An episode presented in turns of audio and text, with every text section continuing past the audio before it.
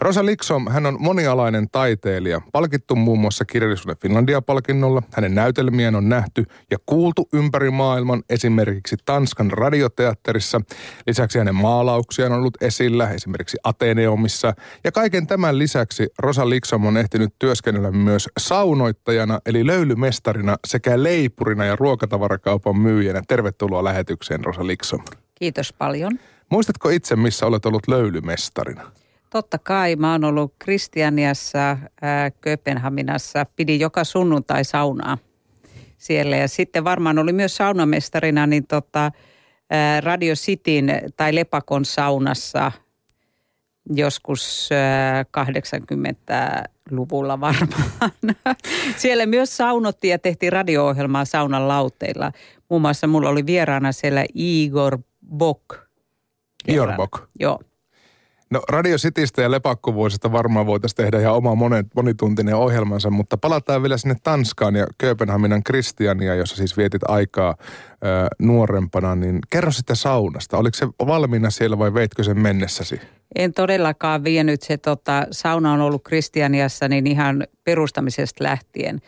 Ää, sauna oli tanskalainen sauna, eli sellainen, jossa, johon ei saanut heittää löylyjä, löylyä – ja tota, tanskalaiset istuivat eh, saunan lauteilla lukien aikakausia, sanomalehtiä, jopa kirjoja. Mutta sunnuntai oli siitä tunnettu, että silloin suomalaiset pitivät tätä saunaa, siinä oli muitakin suomalaisia kuin minä, niin tota, silloin sai heittää löylyjä.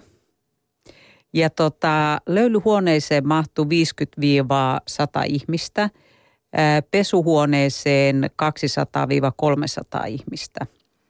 Ja pesuhuoneessa oli myös valtava iso, tai on edelleen, valtavan iso jääkylmä vetinen palju, jossa sitten saunasta käytiin kastautumassa. Ja Kristianin erikoisuuksiin kuuluu, tai Kristianin saunan erikoisuuksiin kuuluu tämmöinen tota, marokkolainen rasul, tämmöinen savityyppinen äh, ihoa hoitava aine, jota sitten levitettiin iholle ennen kuin mentiin saunaan. Ja kaikki olivat siellä sitten tämän mustan rasul äm, saven peitossa. Se oli ihan mahtava näky. No, ja sitten voit kuvitella, että minkälaista oli tämä saunan peseminen aina kun sauna meni sunnun siis kiinni, koska joka paikka oli rasulissa. Ja sen, sen tota, hiomiseen todella tarvittiin juuriharjoja, mutta mahtava meininki.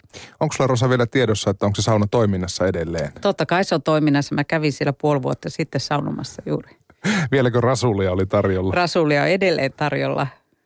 Minkälainen merkitys tuolla vapaakaupunki Kristianilla sulla muuten on? No mä käyn siellä nykyisin kerran vuodessa suunnilleen niin kun, tai pari kertaa vuodessa kyläilemässä, koska siellä asuu vielä paljon samoja samoja, eli siis ystäviäni, jotka asuu siihen aikaan siellä. Ja tota, mulla on hirveän hyviä muistoja Kristianiasta. Siellähän mä olen kirjoittanut kolme ensimmäistä kirjaani, niin, niin tot, sanotaan, että ilmapiiri oli aika luova – Mistä vuosista muuten puhutaan? Se oli 80-lukua. 81 ja siitä niin kuin keskimäärin viisi vuotta eteenpäin mä asuin siellä. Tosin mä sitten kesäisin olin paljon Ranskassa ja muualla Euroopassa, mutta talvet aina Kristianiassa. Meillä olisi vieraana Rosa Liksom ja viime viikonloppuna vietettiin toista kertaa kansainvälistä Helsinki Lit-kirjallisuusfestivaalia. Millainen tapahtuma Rosa sun mielestä oli? No viime vuonna mä seurasin sitä itse televisiosta. Tänä vuonna mä olin itse paikalla plus seurasin teemalta. Ja kyllä on siis mahtavaa, että Yle lähettää nämä keskustelut teemalla, teemalta, koska tota, tavallaan niiden seuraaminen koti, kotisängystä on suuri nautinto. Ja sitten ennen kaikkea se, että kun siellä puhutaan englantia, ruotsia, mitä kieliä tahansa, niin sitten, sitten voi aina niin kuin laittaa taaksepäin, jos ei ymmärrä, että voi sillä lailla ei mene mikään ohi, mikä taas paikan päällä saattaa mennä ohi. Mutta toisaalta paikan päällä tietenkin se tunnelma on ihan mahtava, koska siellä, se, ne oli ihan ö, varmaan loppuun myytyjä ne, ne keskustelut ja ää, mulle jäi hirveän hyvä fiilis, niin kuin todella – ihana, että tämmöinen on järjestetty Suomessakin. Niin tuntuu, että mulla oli vähän yllätys, että meillä aikaisemmin on oikein ollut tämmöistä kansainvälistä kirja, kirjallisuustapahtumaa Suomessa. No mäkin olin yllättynyt, että ei ole ollut. Kirjamessuilla on aina joku teemamaa, niin kuin viime vuonna se oli Venäjä. Mutta tämmöistä niin kuin yleistä kirjallisuustapahtumaa ei ole ollut No aikaisemmin. näin on, sitä mäkin ihmettelin, että on kumma, että ei ole ollut, mutta todellakin sitä tarvitaan. Ja sitten tämä, että se on maksullisia, maksullisia tilaisuuksia Savoissa, niin tota, että sinne kuitenkin tulee niin paljon ihmisiä, niin se osoittaa sitä, että ihmisillä on kiinnostusta. Ja se on mahtavaa, että kustantajat tuo näitä ulkomaalaisia kirjailijoita, jotka muuten ei tulisi Suomeen niin tänne festareille. Miten ammatillisessa mielessä kirjailijana, niin minkälainen merkitys tällaisilla tapahtumilla on? No kirjoittamiseenhan sillä ei oikeastaan mitään merkitystä, mutta on ihana tavata muita kirjailijoita ja semmoisia kirjailijoita, joita, joita on erittäin vaikea missään Helsingin kadulla tai Tukholman kadulla niin kuin sattumoisin törmätä. Että siinä mielessä hyviä keskusteluja. Minkälainen keskustelu jäi sulle parhaiten mieleen? Mä tykkäsin hirveän paljon siitä Klaas Anderssonin ja sitten Sara Strindbergin keskustelusta. Se tematiikka on semmoinen, he puhuivat siis mielisairaudesta ja, ja näistä mielisairaalalaitoksista ja mielisairauden ää, hoidon kehityksestä. Ja se on semmoinen teema, joka kiinnostaa mua hirveästi. Ja siinä oli erittäin raikas ja hyvä keskustelu näiden kahden, kahden henkilön välillä niin kuin nämä keskusteluaiheet oli välillä myös aika vakavia, niin kuin tämä mielisairaus, puhuttiin Venäjän nykytilasta, pohjoismaisen hyvinvointivaltion romahtamisesta, niin Rosa Liksom, millaisena näet kirjailijoiden roolin tämän päivän yhteiskunnallisessa keskustelussa? No jos mä, jos mä katson vähän taaksepäin tätä, kun mäkin olen 35 vuotta tätä duunia tavallaan tässä tehnyt, niin tota, ky, kyllä mä katson, että rooli on todellakin pienentynyt. Jos ajatellaan 60-70-lukua, kuinka ainakin musta tuntuu näin, että silloin kirjailijan rooli Suomessa ainakin oli todella paljon enemmän arvostettu kuin tällä hetkellä. Että se, mitä kirjailijat silloin sanoi, niin ihmiset todella kuunteli. Mutta mä en usko, että tänä päivänä on sama tilanne. Mm. Että tavallaan kirjailijan status on kyllä laskenut niin kuin todella ro- roimasti, mutta ei se mua haittaa, se sopii ihan hyvin.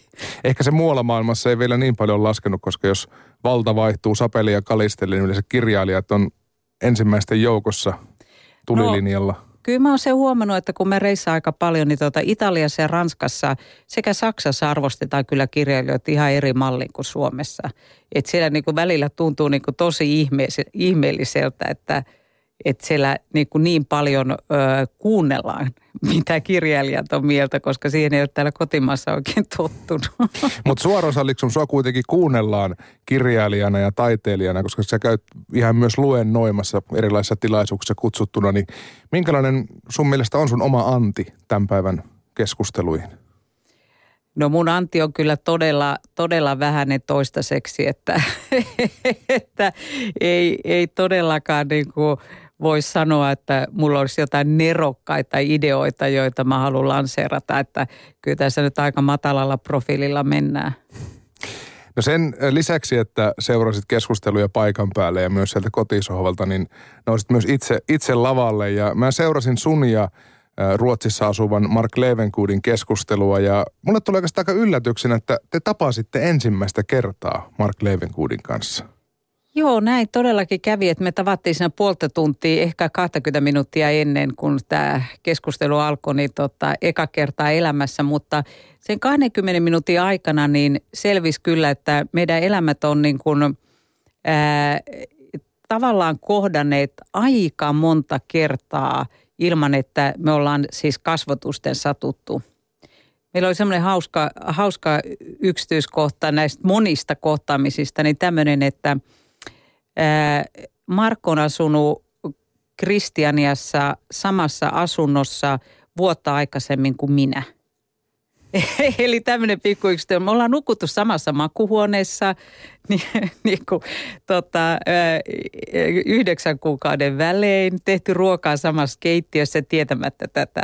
Ja näitä oli hirveän monta tämmöistä, joten niin kuin me todettiin siinä ennen sitä keskustelua alkua, että me ollaan ihan selkeästi sielun sisaria – ja näin varmaan on. Ja varmaan olette myös saunonut samassa saunassa. No ihan varmasti, koska Marko on myös asunut Kristianiassa. No minkälainen mielikuva sulla jäi tästä Ruotsissa varsin suuresta julkiksesta kuitenkin? No hän on äärimmäisen sydämellinen ihminen. Et sanotaan niin kuin, niin kuin ihan mahtava tyyppi. Siis kertakaan. Hän on juuri semmoinen, miltä hän näyttää lavallakin. Että hänellä, hänellä on sydän paikallaan. Ja äärimmäisen hauska. Joo, myös sitä. Ja sitten, mutta kuitenkin hänen hauskuus on sillä lailla, että, että se on enempi semmoista asenteellista, että hänellä on semmoinen mahtava näkökulma tähän maailmaan. Ja siitä tulee se hauskuus, että hän ei mitään vitsejä kerro laisinkaan. Että hän on tarinankertoja, loistava tarinankertoja. Mm. Mutta yleisöön se ainakin tuntuu uppoavan. Jotenkin niin vapautunut tunnelma sen koko 45 minuuttia vallitsi. Kyllä. Ja se on se hänen per, persoonansa, että hän on hyvin säteilevä persona. Ja sitten hänessä on vielä semmoinen juuri tämä leikkiminen läsnä, joka tekee siihen sen ihanan kepeyden. Ja kuitenkin hän saattaa viiltää kyllä aika niin kuin rankastikin ää, näillä tarinoillaan, mutta siinä on aina se kepeys jotenkin, jotenkin läsnä. Ja samoin se hänen kirjansa, niin tota, nyt tämä uusi kirja, niin Vasten auringon siltaa, niin siinä on sama, sama idea, että, että siinä on koko ajan tämä – pinta ja sitten pieni ripaus syvyyttä läsnä. Niin kyllä varmaan yksi, mikä hänen tavallaan huumoria ja kepeyttään pontevoittaa on se, että hän on niin, niin monikulttuurinen tausta. Siis hän on niin monikulttuurinen tausta. Amerikkalaista kulttuuria isän puolelta, ruotsalaista äidin puolelta ja yli 30 vuotta asunut kuitenkin Ruotsissa. Joo. Tarkkailee se... aika monilla silmillä maailmaa. Kyllä, se tekee tota, siinä on niin kuin mielenkiintoinen – lähtökohta, mutta niin eihän se lähtökohta mihinkään riitä, että siihen tarvitaan sitten paljon muuta, jotta, jotta tulee semmoinen persona kuin Mark Levenkood. Hmm. Te puhuitte aika paljon Markin kanssa ulkopuolisuudesta ja sen tunteesta. Miten tärkeä tunne tai ominaisuus se kirjailijan työssä on? Ää, no mä en pysty puhumaan muusta kuin omasta kokemuksesta. Mä en tiedä, miten se muille kirjailijoille on, mutta tota, kyllä mä katson, että se on sen lähtökohta, että ylipäätänsä ihmisestä tulee taiteilija tai kirjailija. Että, että mä oon ainakin tarvinnut sen ja tässä ollaan. Niin siis kun sanoit tuossa, että Kööpenhaminassa Kristianissa kirjoitit ensimmäiset kirjasi, niin vaatiko se nimenomaan poislähdön Suomesta? No kyllä se todennäköisesti mulla se vaati, että, että mä epäilen, että jos mä olisin jäänyt Suomeen niin luulen, että en olisi lähtenyt koskaan joutunut tälle tielle, sanotaan näin, että, että mä olisin varmaan pysynyt yliopistomaailmassa. Että se, se tavallaan niin kuin se, mun kohdalla se tarvitsi sen tämän irrottautumisen tutusta ympäristöstä ja ennen kaikkea irrottautumisen tutusta kielestä. Elä, elämän aloittaminen täysin uudella kielialueella, niin tota – se johdatti mut siihen, että mä aloin kirjoittaa kirjoja. Kuinka montaa kieltä muuten hallitset? No mähän en puhu yhtään ainutta äh, kieltä, mutta tai sanotaan näin, että mä en osaa yhtään ainutta kieltä suomen ja meidän kielen lisäksi, mutta mä puhun aika monia kieliä siitä huolimatta. Ja tähän lienee syynä se, että, että tota mun isä on tästä esi, ollut mulle esimerkkinä, että – hän matkusti äh, tuolla Pohjois-Afrikassa äh, tota 60-luvulla äh, mun vanhimman veljen ja sisareni kanssa. Ja tota, nämä kertoivat, että isän sanavarasto, Arabi, Arabian sanavarasto oli noin 24 sanaa tai jotain vähän päälle 20 sanaa, mutta hän puhui sujuvasti kaikkien ihmisten kanssa. Ja tota, mä oon käyttänyt tätä samaa periaatetta, että vaikka mä en osaa kieltä, mä puhun sitä ja that's it. No mutta kyllähän kääntäminen vaatii enemmän kuin 24 sanaa osaamista. Sä oot myös kääntänyt tekstejä. En mä ole kääntänyt koskaan mitään tekstejä mistään kielestä.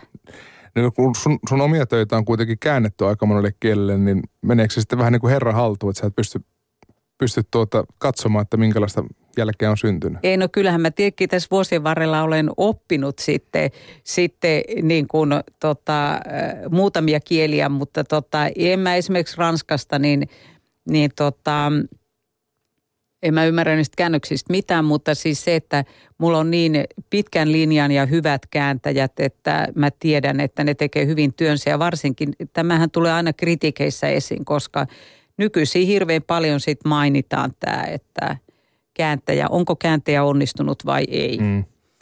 Mutta siis se, että, että tässä kielen puhumisessa, niin kielten puhumisessa, niin tietenkin pitää niin kuin peri, perusperiaatteet ja peruskielioppi osata.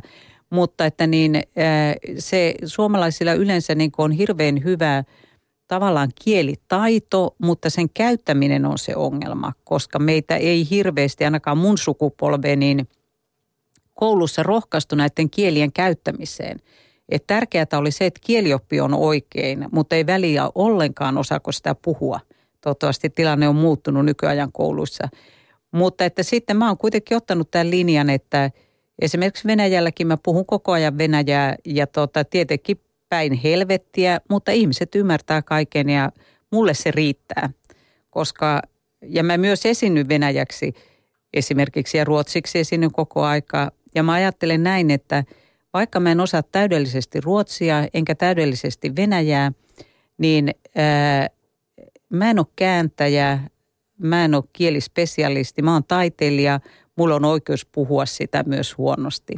Ja yleensä aina ymmärtää tämän. Jos mä unohdan sanan, mä kysyn ja sieltä tulee heti apua. Niin ja kyllähän se toimii myös toisinpäin, jos suomalainen ajattelee, että ihminen voi puhua vaikka kuinka huonoa suomea, niin ainahan sitä nyt tajuaa sen ajatuksen edessä. Kyllä. Eikä se suomi ole siinä mielessä poikkeuskieli, että sama toimii toisinkin päin. Se, se toimii ja tuota, kielihän on niin kuin kommunikaatiota varten, dialogia varten, eikä kielioppia varten. Mm. Mutta on se toisaalta myös vähän sääli, että me luetaan, luetaan koulussa ruotsia monta vuotta ja sitten me mennään Tukholmaan puhumaan englantia. Joo, se on ikävää, koska koulu, koulu Ruotsilla, niin mun käsittääkseni kyllä pärjää hyvin tänä päivänä. Ihan hyvä varmasti. aloitusmahdollisuus, niin, tai siis hyvä aloituskapasiteetti on toi peruskoulun ruotsi.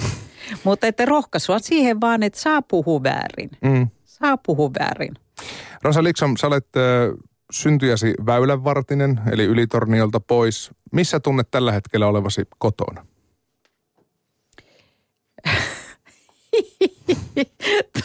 tota, kyllä mä sanoisin, että mä tunnen kot- olevani kotona täällä Helsingissä nyt tällä hetkellä, missä mä, missä mä oon asunut jo aika kauan aikaa. Mutta samoin, jos mä menen Berliiniin ja mä oon vaikka siellä jossain ihan random hotellissa, niin mä kyllä tunnen sielläkin olevani eh, hyvin turvassa ja, ja tota, viihdyn erittäin hyvin. Että et tota, Mä oon kuitenkin niin nuoren aloittanut tuon reissaamisen jo lapsena Ruotsiin. Siitä Ylitorniolta Övertorniolle matkattiin niin tota, jo vauva-ikäisenä, niin tota, se on sillä lailla niin kuin mulla veressä, että, että tota, tämmöiset niin kuin patrioottiset ja nationalistiset fiilikset ei mulla hirveän helposti kyllä nouse, että tunne olevani oikeastaan kotonani siellä, missä olen. Niin, eli kotiudut helposti.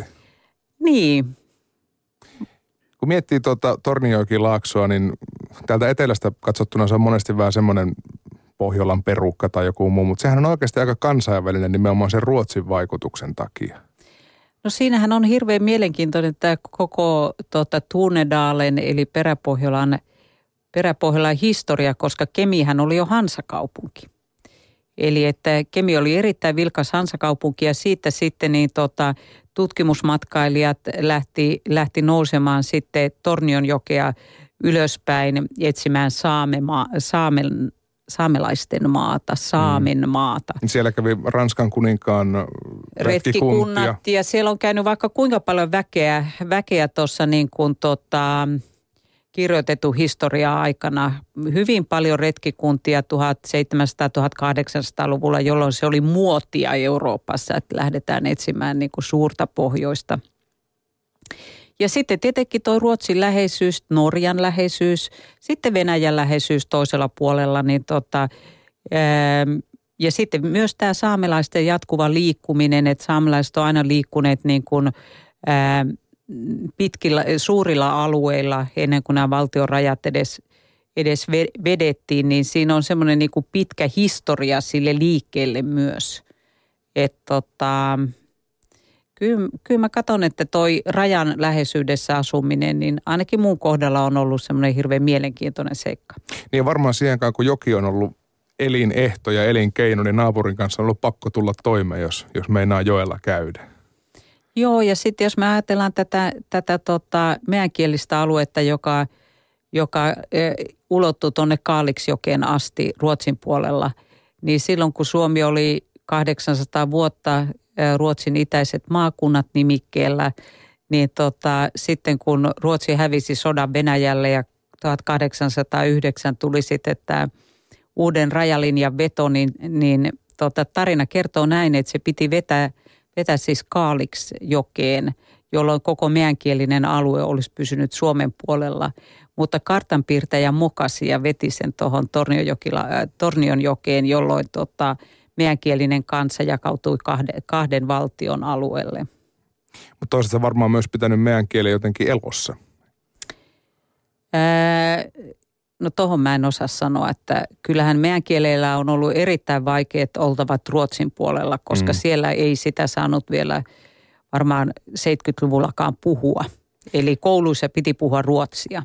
Tästä on erinomainen kuvaus, että se kirjallisuudesta puhutaan, niin populaarimusiikkia vittulajängältä, jossa kyllä asia, asia hyvin seikkaperäisesti selitetään. Ää, minkä ikäisenä sulle tuli Rosa Liksomsta semmoinen olo, että kyllä tätä maailmaa pitää nähdä vähän Tornioilaakson ulkopuoleltakin? No sekin liittyy tähän tota, isäni, joka matkusti hirveän paljon, että et mä olin niin kuin hyvin pienenä jo tottunut siihen, että isä on milloin missäkin päin maailmaa – ja, ja tota, se tuli verenperintönä. En mä osaa siihen muuta sanoa. Siis mä aloin hirveän nuorena reissaamaan ja tota, ei sitä kukaan ihmetellyt. Se oli ihan luonteva osa meidän, meidän perheessä ainakin. Miltä tuntui maailman metropoleja nähneenä palata takaisin sitten Ylitorniolle? No tota, Mm, mähän, mähän olen lähtenyt sieltä hirveän varhaan pois, että mä oon oikeastaan lähtenyt 15-vuotiaana sieltä, sieltä eh, synnyin kodistani pois, koska menin Rovaniemelle opiskelemaan lukio ja siitä sitten Helsinkiä ja maailmalle. Että, mutta tietenkin mä oon aina niin kuin kesäisen käynyt ja jouluna käynyt niin kauan kuin vanhemmat elit, että, elivät, että sanotaan niin kuin, että eh, ehkä kävin kolme neljä kertaa vuodessa, eli jokaisena vuoden aikana siellä mm ja tuota, paikka on edelleen olemassa ja perikunta, me lapset omistetaan se ja, ja tuota, mm, upea mesta ja upea seutu. Tykkään tosi paljon tuosta Peräpohjolasta. Mä olin nyt Ruotsin puolella juuri kiertueella, jos oli Haaparanta, Piitteo, Luula ja Uumeo, Kiiruna, tämmöisiä mestoja, niin tota, jossa puhuttiin myös meidän kieltä, osa yleisöstä puhuu meidän kieltä, niin tota, kyllä mä dikkaan niistä maisemista. Mutta eikö sä, että Kiirunan keskusta on muuttanut eri paikkaa sitten sun lapsuusvuosien? Ei se ole vielä muuttanut kokonaan, se, se vasta muuttaa. No että kyllä se on, vielä, se, se on vielä siellä samalla paikkaa. Kyllä, kaivoksen tieltä lähdetään liikkeelle. Ootko Rosa ikinä miettinyt tai onko sulle kirkastunut, että minkä takia Torniojoki-laakso on synnyttänyt väkimääränsä nähden kuitenkin niin – aika paljon tämmöisiä tavallaan epäsovinnaisia taiteilijoita. Timo K. Mukka, Säreistöniemi, Pallasa, jos sallit, niin myös Liksom ehkä sinne listan, listan jatkoksi. Ää, joo, ja onhan niitä paljon muitakin siis. Tota, sieltä on tullut tosi paljon taiteilijoita. Mutta kaikkia yhdistää jonkinlainen semmoinen epäsovinnaisuus niin kuin hmm. valtavirtaan nähden. No mulla on tähän ihan oma teoria, mutta tämä on siis täysin hatusta vedetty. Mutta se on ihan yhtä vedenpitävä kuin mikä tahansa, tulla vaan. Tämä teoria, mä en itseäni laske tähän teoriaan, mutta mä lasken okay. tähän siis tuota mukaan Palsan ja Särestöniemen ja Junttilat ja, ja muutamia muita. Niin tuota, tämä teoria on tämä, että silloin aikanaan juuri 1700-1800-luvulla, kun näitä ulkomaalaisia retkikuntia oli Lapissa ja ne nousi nimenomaan tätä Tornionjokea ylöspäin – ja he viipyivät vuoden, kaksi jopa su, su, näillä seuduilla ja saattoivat niin kuin yhdessä kylässä olla jopa puoli vuotta. Kuten silloin, kun äh, ranskalainen retkikunta äh, Aavasaksan harjalla, niin tota, teki laskelmia siitä, että maapallon kallistuskulmasta, niin he asuivat siellä seudulla niin tota, puolisen vuotta. Ja tyyppejä oli yli 20 tässä seurueessa, niin voitte kuvitella, että, että siinä on kyllä sitten myös siitetty öö, niitä kylän tyttöjä raskaaksi. Samoin silloin, kun Suomi oli öö, osa Venäjää, niin Torniossa oli semmoinen tota, kasakkaa armeijan tämmöinen kasarmi, jossa asui yli 200 kasakkaa. Ja he myös niin kuin panivat raskaaksi torniolaisia kimmoja. Niin, si, niin kun, kun ajatellaan tätä, että sinne on kuitenkin tullut tämmöistä verta, joka, joka ei ole sitä sisäsiittosta – pienten kylien verta. Se on tullut ulkoa, ulkopuolelta ja kun ajatellaan kuitenkin tämmöisten retkikuntien tyypit on ehkä ollut kuitenkin niin kuin geneettisesti aika, aika niin kuin tota, ärhäkkää porukkaa, niin mä luulen, niin kuin, ja sitten saamelaiset vielä tähän, niin kuin saamelaisveren sekoitus, niin mä luulen, että siitä lähtee tämä. Ja onhan siellä vielä... Monikulttuurisuus, se on ollut, näin. Joo, se on ollut monikulttuurinen jo aikaa ennen kuin se tuli muotisana. Ja on varmasti sitä poikkinaintiperinne on vieläkin voimissaan siellä. Kyllä. Lähdetään hakemaan. Et sanotaan, että tämmöiset niinku, kyllähän niinku, Ari Turunen on osoittanut tutkimuksissaan sen, että tämmöiset monikulttuuriset paikat, kaupunkivaltiot, jopa valtiot ovat menestyneet juuri sen takia, että – että ne on ollut huomattavasti sallivampia kuin sitten tämmöiset suljetut yhteisöt. Kun Rosa Liksom olet nuoresta pitäen maailmaa kiertänyt ja nähnyt paljon paikkoja, niin onko missään tullut vastaan samanlaista ilmapiiriä tai, tai tällaista sekoittumispaikkaa kuin Torniojokilaakso? No hy, hyvinkin. Kaikki rajaseudut on hyvin paljon samanlaisia. Eli että et tota, Transilvaania esimerkiksi – niin, niin tota, ja monet, siis mitkä tahansa rajaseudut, niin muistuttaa hyvin paljon toisiansa. Mm. Että siellä on aina sitä ollut sitä liikettä ja veren, veren ja kulttuurien sekoitusta ja ajattelutavan sekoitusta ja uskontojen sekoitusta ja kaikkea tämmöistä. Ja yleensä näillä rajaseuduilla juuri sen takia sitten syntyy tämmöistä niin kuin, voimakkaasti luovaa potentiaalia toimii myös täällä Suomessa. Ää, niin kuin tuossa ihan aluksi jo mainittiin, Rosa, niin olet Finlandia-palkittu kirjailija, olet kuvataiteilija, sarjakuvapiirtäjä, elokuvaaja, näytelmäkirjailija, lastenkirjailija. Niin millainen tasapaino näiden eri taiteiden väli, välillä sun päässä vallitsee, vai onko se tasapaino lainkaan? Ää, tasapaino on hyvää, koska tämä, oikeastaan mulle tämä kaikki on semmoista leikkiä. Mä vaan niin kuin siirryn, siirryn niin kuin tota, mediasta toiseen. Et mä, mä en ole, vaikka mun tarinat ehkä ei ole niin kauhean kivoja ja ne voi olla vähän synkkiä ja muuta välillä, mutta tota, mä oon semmoinen hirveän leikkivä tyyppi. Mun perusluonne on leikkiminen. Eli että mä en, mä en ota kovin vakavasti itseäni laisinkaan. Ja sitten, joka tarkoittaa myös sen, että, että mulla se rima ei ole niin kuin ensimmäisenä mielessä. Että kun mä alan tekemään jotakin, sanotaan nyt vaikka jotain videoteosta, että onkohan tämä oikein tehty videoteos. Että mä en oikeastaan mieti tuommoisia asioita, mä vaan teen. Niin sulla on aika matala kynnys tarttua joko näppäimistöön tai siveltimeen tai... No kyllä, koska tästä on hyvänä esimerkiksi tämä posliinimaalaus, kun mä aloin muutama vuosi sitten... Anteeksi, har... se unohtui tuosta listasta. harrastaa posliinimaalausta ja teen sitä muuten vieläkin. Ja sitten mä menin tämmöiselle posliinimalauskurssille – työväenopistoon niin sen takia, että mä opin sen tekniikan. Että miten ne värit sekoitetaan ja miten poltetaan ja niin edelleen. Niin se oli sitten aika hauska, kun sitten se opettaja, kun se näki niitä mun teoksia, niin, tai mitä mä tein sitä posliinimaalausta, niin hän oli kyllä niin vähän siis sillä, että hei, että onko tämä niinku posliinimaalausta.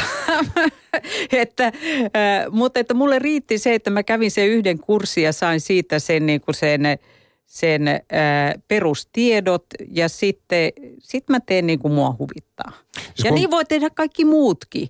Niin. Eihän tämä ole niinku, tämä maailmahan niinku, me eletään täällä niin lyhyen aikaa jokainen meistä, että jos me niinku keskitytään vaan siihen, että mitkä on oikeat säännöt, niin se elämä menee siihen niiden sääntöjen opiskeluun. Ja tylsäksi käy. Kyllä, että enempi niin kuin mä, äh, mä niin kuin taiteessa ja kirjoittamisessakin niin kuin kannustan tätä heittäytymistä.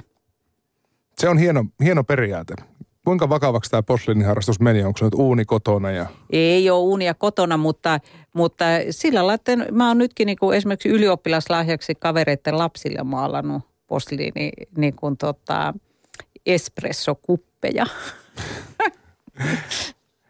sun esikoisnäytelmä Family Affairs, se saa ensi jälleen kerran siis Helsingissä teatteri Kultsalla perjantaina ja se on kirjoitettu vuonna 1993 tai silloin se on kanta esitetty KOM-teatterissa. Millaisia muistoja Family Affairsiin ja sen tekemiseen sulla Rosa Liksom liittyy? Mua liittyy siihen kyllä siis älyttömän mahtavia muistoja, että se oli, se oli siis tämmöinen tilanne, että Pekka Milonov kysyy multa – että eh, olenko mä koskaan ajatellut kirjoittamani näytelmää. Mä sanoin, että en ole, koska mä vihaan teatteria. Siis mä vihaan istua teatterissa ja, ja tota, mä vihaan teatteritaidetta. Niin Pekka sanoi, että toi on hirveän hyvä lähtökohta. Että, tota, että mitä sä tykkäisit, että jos sittenkin kokeiltaisi sitä. Sitten mä sanoin, että mä en ymmärrä dramaturgiasta yhtään mitään – ja niin Pekka sanoi, että mä autan sua siinä dramaturgiassa, mutta kirjoita semmoinen näytelmä, jonka sä haluaisit itse nähdä teatterilavalla. Ja sitten tämä konkreettisesti meni sillä lailla, että mä kirjoitin sen näytelmän pohjan, eli nämä hassut uusioperheen ihmiset. Ja sitten tota, mä istuin komteatteri aulassa ihan, äh, ihan tota, mulla taisi silloin olla läppäri jo. Ja tota, sitten, sitten Pekka aina kertoi mulle, että minkälainen, minkälainen kohtaus tarvitaan. Että tämmöisen kohtauksen jälkeen tarvittaisiin jonkun muunlainen kohtaus, niin sitten mä kirjoitin aina sen mukaan sitä. Ja, ja tota, Pekka keräsi sitten tämän näytelmän niin kuin tavallaan kasaan. Ja se oli hirveän hauskaa. Se oli siis prosessityöskentely. Sitä kutsutaan nykyisin prosessityöskentelyksi. Silloin ei ollut semmoista nimeä. Ja tota, Meillä kaikilla oli hirveän hauskaa siinä. Sitten kun näyttelijät tuli mukaan, niin näyttelijät hän alkoi keksimään sitten omia, niin kuin, siellä oli tietyt paikat siinä näytelmässä, johon sitten näyttelijät, niin kuin aina kun se meni, jotain tapahtui juuri silloin, niin he niin kuin siitä sitten itse sorvas semmoisen mahtavan, mahtavan niin kuin storin sinne keskelle. Siinä oli upeat näyttelijät, että siinä oli Kati Outinen ja Kari Hietalahti, Pekka Valkeajärvi ja tuota, Eero Aho. Eero Aho näytteli toisen pääroolin eli perheen isän, joka oli jättänyt uransa ja asettunut nyrkin ja hellan väliin. ja tuota, mä katsoin itse sen tosi monta kertaa. Sitten liittyy tämmöinen semmoinen muisto kerran, että mä olin sitä katsomassa sitten ja – ja tota, mä olin, niin kuin en ollut siellä, missä yleisö on, mä olin siellä ylhäällä. Ja sitten mä lähdin käymään vessassa ja sitten tuli tota, yksi nainen sieltä itkien ulos sieltä Family Affairsista. Ja hän oli hirveän vihanen mulle ja kysyi, että oletko sinä se kirjoittaja. Mä sanoin, että olen.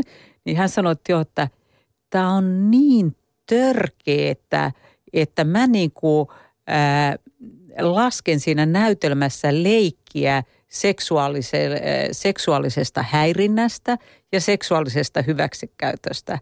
Ja silloin mä muistan, niin kuin, että mä olin niin kuin ihan, että kun tähän on kämppiä. Mutta että silloin mä ajattelin, että okei, tämä voi oikeasti olla niin kuin tosi rankka ihmiselle, joka sitten ei niin kuin taju sitä, että se on kämppiä.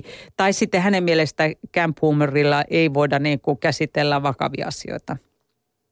23 vuotta on tuosta kantaesityksestä ja tästä itkuisesta naisesta aikaa. Kuinka hyvin Family Affairs on kestänyt aikaa, Rosalikson?